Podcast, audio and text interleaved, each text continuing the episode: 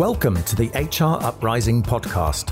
This highly practical podcast series explores HR and management hot topics and challenges through conversations with relevant experts and real life people professionals.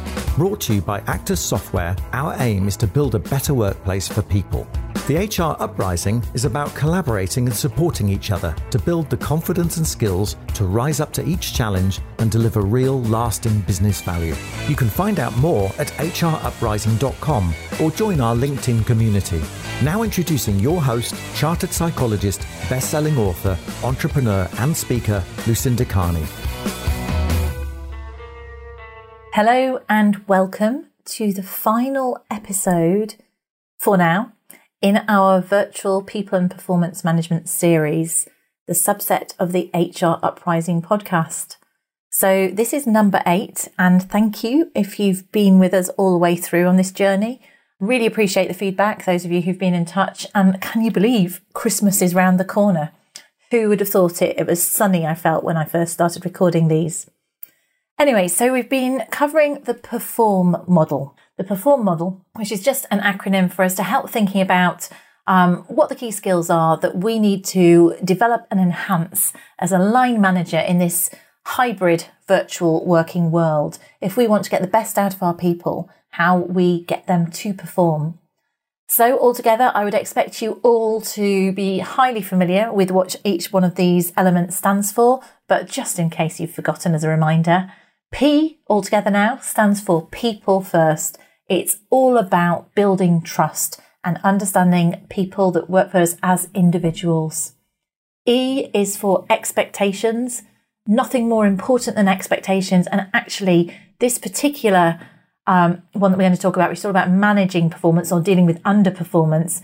There is nothing more important than knowing how to manage underperformance and a lot of the time it's caused by lack of expectations.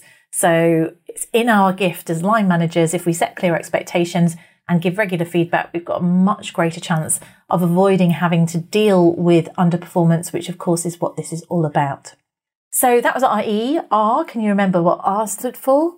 Well, the first R was about regular review. It's about us creating the habits and a cadence of habits and regular conversations that happen without fail when we are working remotely with people to keep us connected and help people know what's expected of them and how they're doing against them. The regular review gives us the opportunity to wrap in all of the other skills, the understanding the person as, as a as an individual, the setting expectations, the giving feedback and recognition. That's where we do it.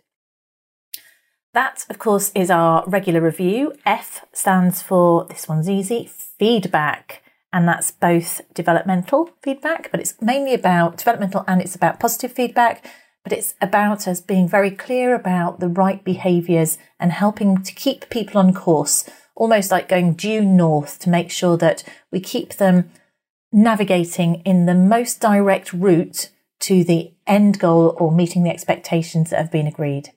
O is all about ownership. It's about us developing our coaching skills uh, that provide us with uh, an ownership culture, giving people the accountability and aspirations to deliver against uh, the results that we've agreed. R, which is what we talked about last week, is about recognition, something that can be rather overlooked.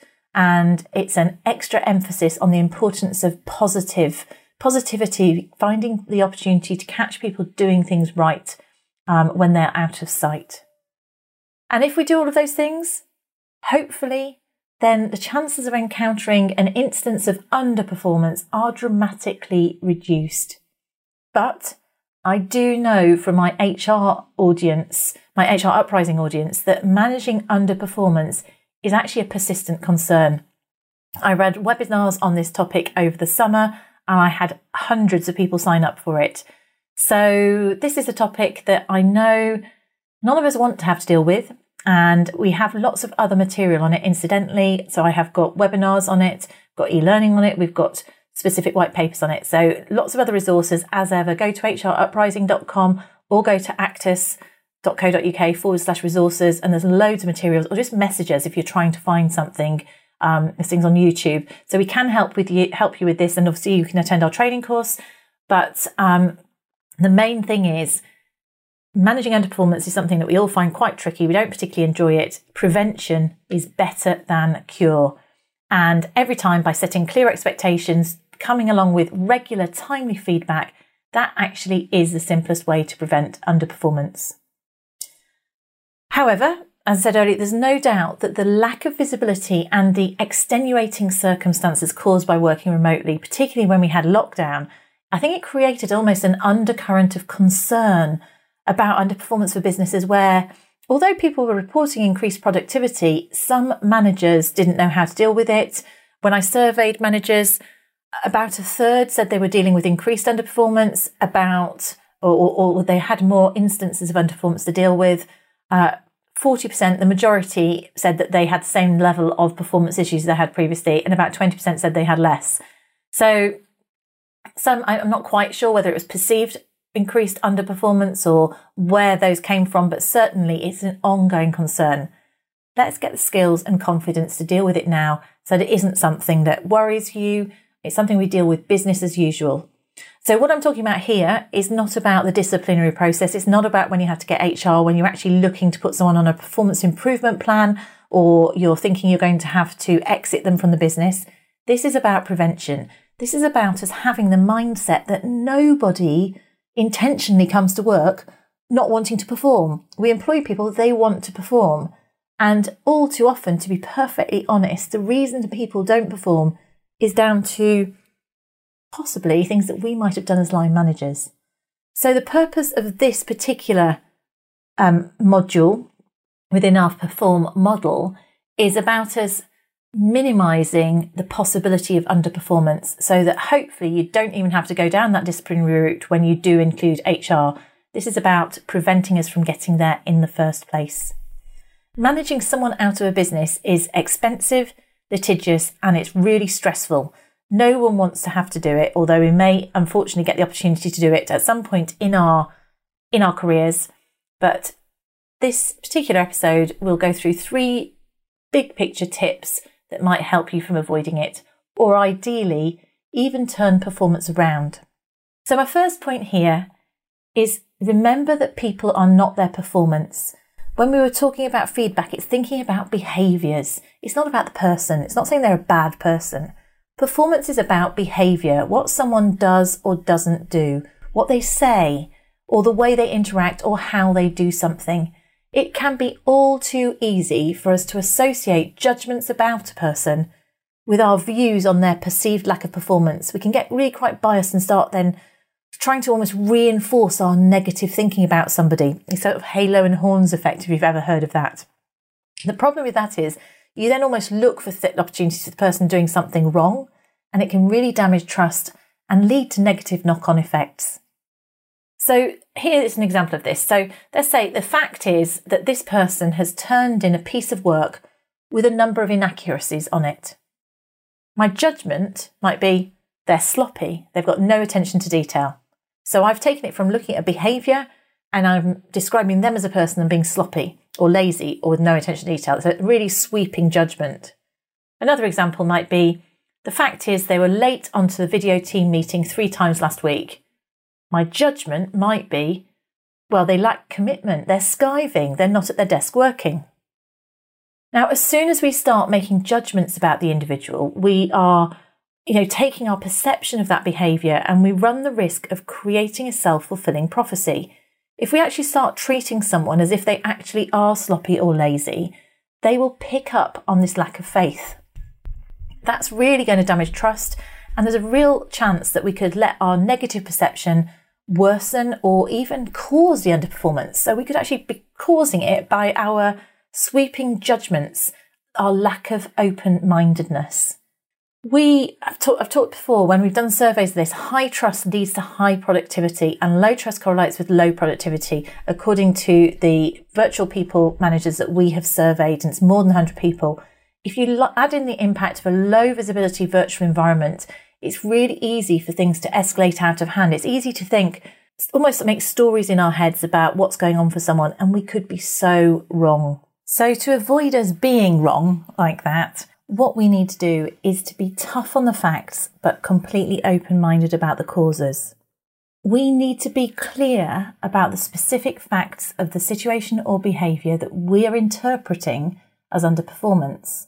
So we're still clear about the facts, but we don't assume that we know what the cause is. We don't assume that it reflects on the person as an individual. We remain open minded about those causes.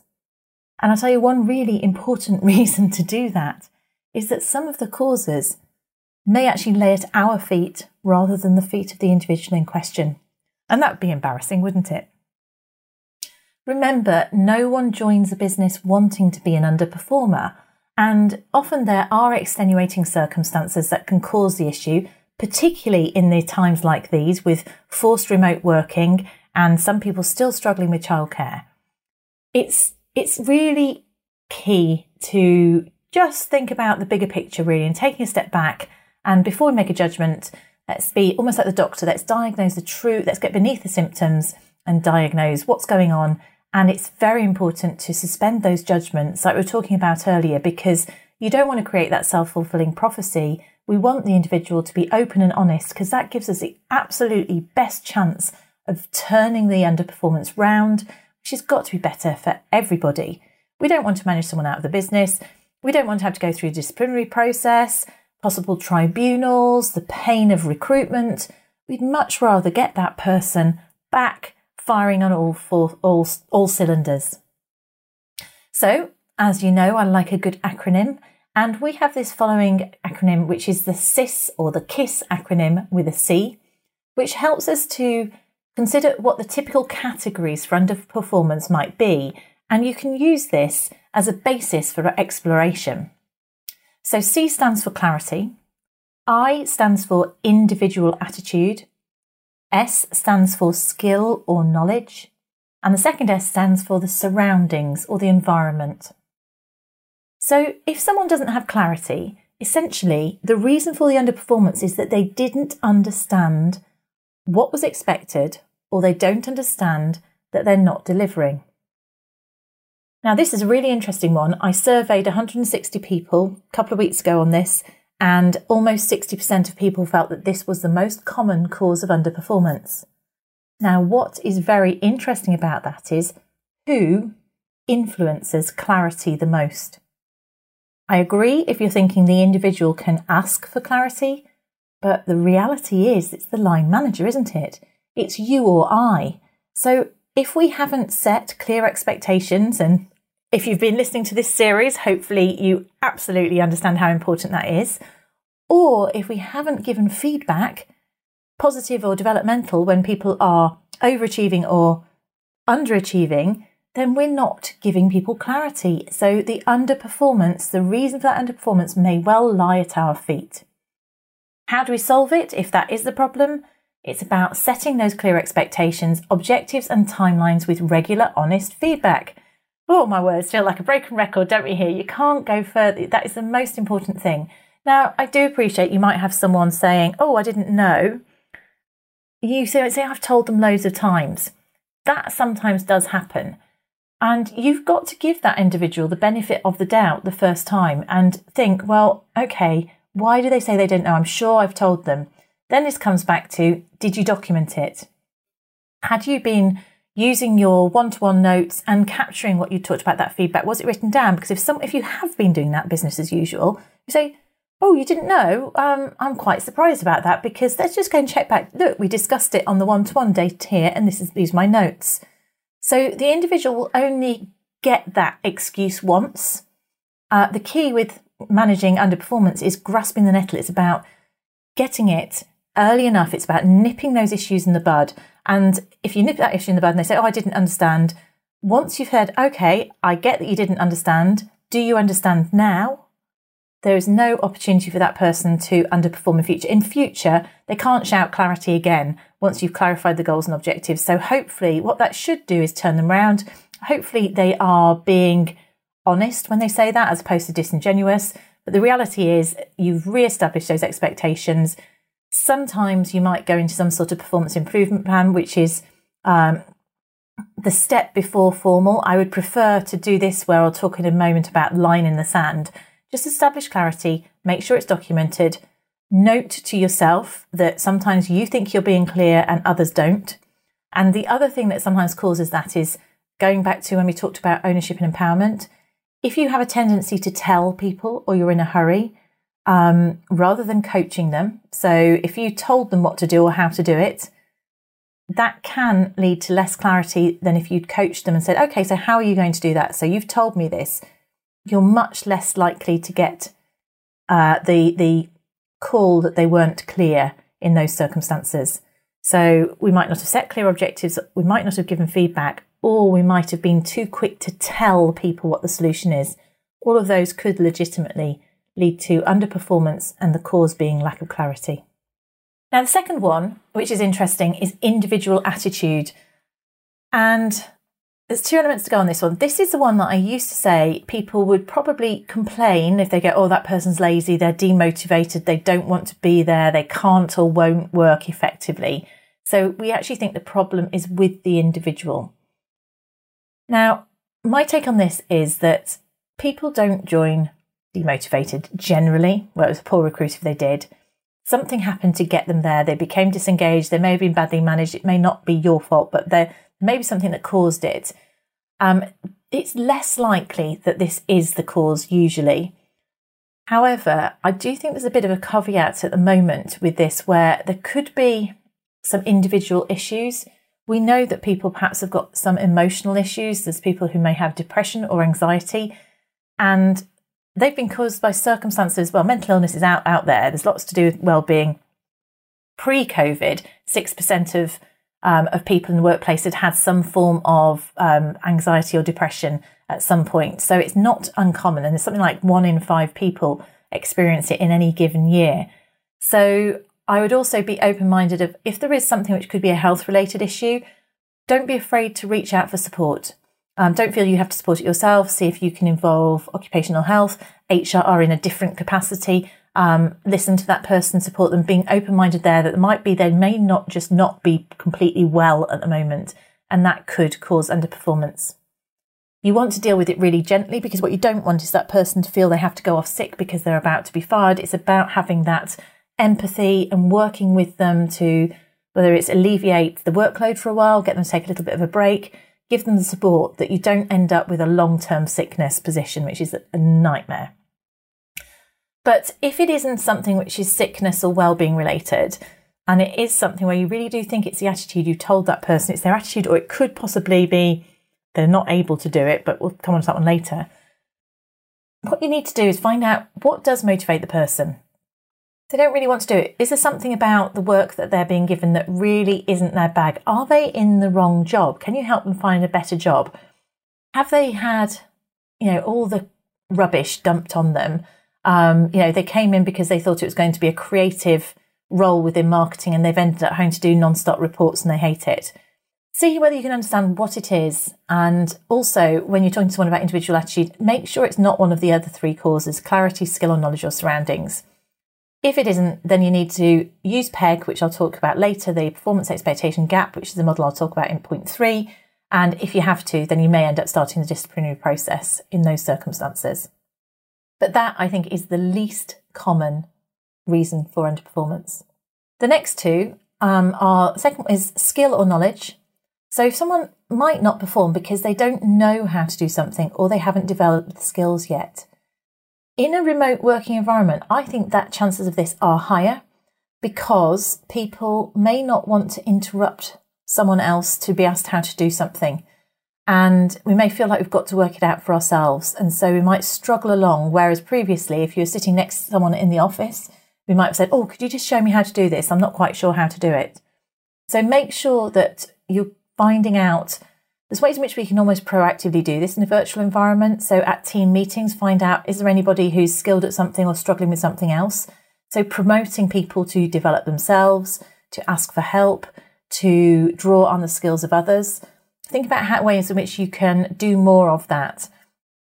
I think that's a really helpful way of um, embedding good skills and knowledge and just preventing this as an issue. The third, the final one is surroundings or circumstances, the environment. Now, again, this is one where historically, when I've done this model, I've used this model for years. Uh, this might have been back in the old days that someone said, "Oh, well, I thought it was acceptable for me to uh, go to the canteen having checked in. Let's say I've, um, I've got to clock in and clock out, and I should only be clocking in when I'm working at my desk. And because everybody else is going to the canteen immediately having clocked clocked in, I thought that was okay. Or because everyone else is starting at half past nine, I thought it was okay if I got here at half past nine. So that's where people might think that an unacceptable behaviour for their job role is okay because other, others are doing it. Now, really, if you unpick that, that's about clarity again. Someone is saying, Oh, I appreciate that other people are doing it. That actually still isn't acceptable. Or they're starting at half nine because that's in their contract. Your contract is start at nine o'clock. This is what I expect of you. So surroundings can cause confusion, which is really an enhanced way of being um, about lack of clarity. However, in virtual working, I do think there are other things that can cause underperformance, which uh, are new to us. So if you've had to homeschool, if people haven't got a good desk set up, if they've got other people working at home, constant interruptions at home, if they are concerned or anxious about others around them or even their own health. So there are other sort of surrounding issues which hopefully are starting to improve as normality returns a bit. Uh, but as more people are remote working, we need to think about being serious about making sure they have got the proper set and environment if they're going to continue to work virtually, um, and and empathy for for circumstances there. So the way in which I deal with that is about empathy and flexibility about the situations that are genuinely outside the individual's control. Again, show concern about their well-being, but still be clear about what's expected because reality is you know, kids are back at school now, so um, we need to still expect people to deliver outputs. We can be flexible in how they achieve them. So, working together with people to determine win win solutions. So, hopefully, I've gone through each of those in turn. That's uh, the reasons where we might get underperformance, and uh, and it's about us being un- it's about us being open minded so that we can help them to solve it. And once we've identified that cause of the underperformance, depending on what it is, we need to then do one of two things. So if it's um, underperformance and it's a circumstance like they are unwell, uh, and it's you know it's a really legitimate reason for it, then we need to work with them to solve it. When we, coach them or we bring in the support, and you might even park anything um, other than that. In most cases, where it's a clarity issue or it's something that you know can be easily solved to a certain extent, or it's become a little bit of an excuse uh, that the circumstances, other people are doing something a certain way, it's fine. We accept that that's the cause for now. We don't judge whether it's a good or bad cause, but we accept it. But what we need to be is very, very clear that this is a line in the sand. And what I mean by a line in the sand is that this is a conversation. It's uh, it's an informal conversation uh, because what we're doing is just establishing where we are currently and what's not working. We've now had a grown up conversation about what isn't working. We've explored the causes. We're going to solve the causes to the best of our ability. And now we should be very clear that if that underperformance, i.e., the line in the sand that we've now agreed about expectations, is crossed in future, then it could be a more formal conversation. So it's very, very important that this conversation is clear and both parties understand there's been huge amounts of, of um, empathy, support, let's work out how to solve this together. But both parties finish knowing that this is now the expectation around performance. Here's the line in the sand. And should we have this conversation again? Think of it like a sports person. Should I have to call you up on this issue again? It will be a sending off. It's a yellow card for now, and it will be a red card if I have to draw it again. Now, try not to make it negative because you know, if it's legitimate reasons, it go, absolutely, I get those causes. I understand why you had that confusion. But just to be clear, we shouldn't have to have this conversation again because now we've solved that problem, haven't we? You know what is expected. And in certain circumstances, I might say something, so you do know what's expected now. And if I have to have this conversation with you again, it may have to be down the formal route. So what you're doing is making clear to them that actually next time it would be a red card. Next time you might have to involve HR now, with that, a bit like when we were saying about performance feedback, developmental feedback, it's really helpful if you document it and you capture it in some way. If you've got the right tools, capture it in your one-to-one technology. Uh, if not, put it on a on a an on an email or something so that you have something to refer back to. People who don't do that, often managers think that they've given people feedback. They say that they've done the line in the sand. The underperformance persists. They then engage HR and say, HR, please help me. I actually want to manage this person out of the business. HR can't do anything about it because there is no evidence you've had that conversation. So it's an, it's actually being informal, but if you document it, then you can use it to start your formal disciplinary process if you have to in future. Clearly, that is the least preferred outcome. The purpose of this conversation is to turn performance around. And if you've done a good job of it, you will have turned performance around in nine out of 10 of cases. So we've talked about people are not their behaviour, and we've talked about um, how to be open minded about the causes, tough on the facts, open minded about the causes. And then I concluded there by talking about the line in the sand. So that's really about being really clear.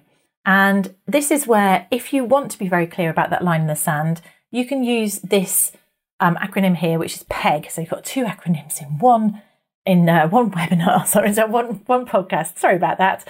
Um, so this is PEG that gap, and PEG stands for Performance Expectation Gap. So it's really just a structure for clarity around the performance issue when you're looking to the future. So you might say something about, I noticed that you didn't respond to team messages on Skype until 10 o'clock last week, and your virtual presence was set to away on Tuesday, Thursday, and Friday. Now, remember before we were talking about impact with feedback. We've gone beyond feedback. You've perhaps given feedback to that person previously that they need to be available on Skype, etc., etc. This is where you are talking about the line in the sand. You're being very clear. You then go on to the expectation. So the expectation, just to be clear, is that people are contactable or responsive between the hours of 9 till 5 unless we formally agreed different working patterns.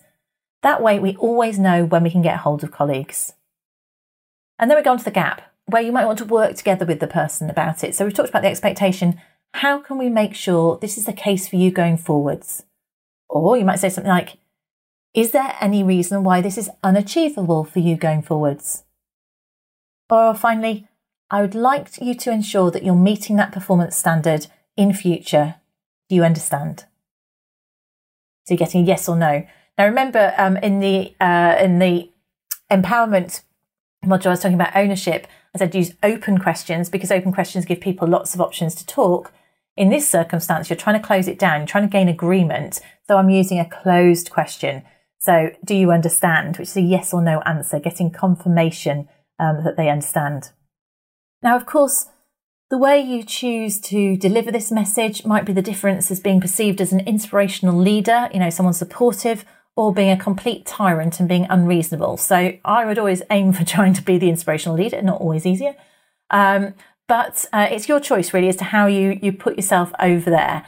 But um, but certainly the style and the way in which you communicate it is just making sure that you are very clear about the expectations. This isn't something that you're saying, oh, it'd be nice if you could do this. this is a bit of feedback. This is actually me being very clear about the expected level of performance going forwards and how are we going to get to that if we have to have this conversation again, there is a chance it will get more formal.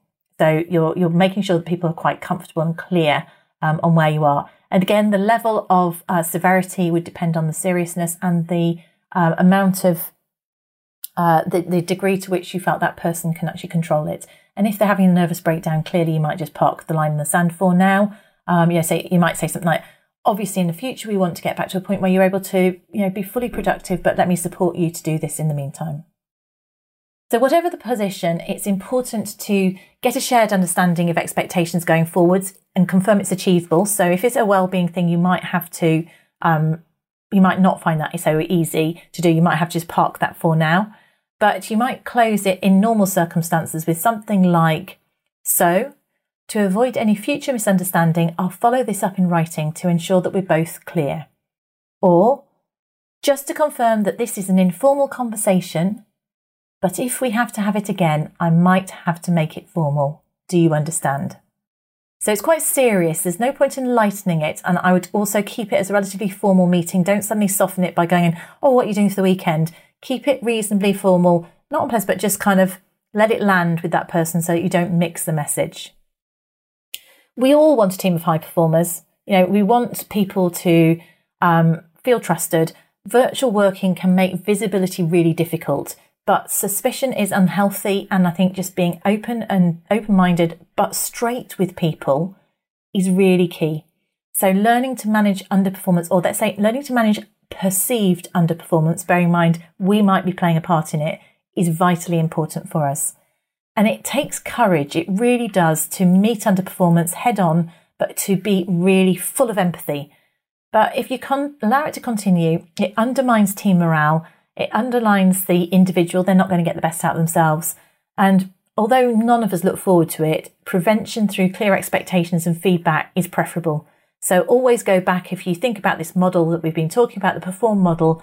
If you're doing the perform, hopefully you won't have to do the M bit. So let me quickly summarize the key points out of this particular episode. Prevention is so much better than cause. So expectations and feedback. If you do have an issue, be open minded about what the causes might be in case you played a part in creating them. Remember, clarity is the biggest cause of performance issues. You might be able to um, nip them in the bud by just emphasizing clarity before even having to do a line in the sand. We know that forced remote working has introduced challenges that might affect performance, whether it's working environment or well-being, so empathy first. But you really can turn underperformance round particularly if you catch it early. So keep the faith, and you know that's a big success if you manage to do that, and you can end up with a much stronger relationship with somebody and really do them a huge favour.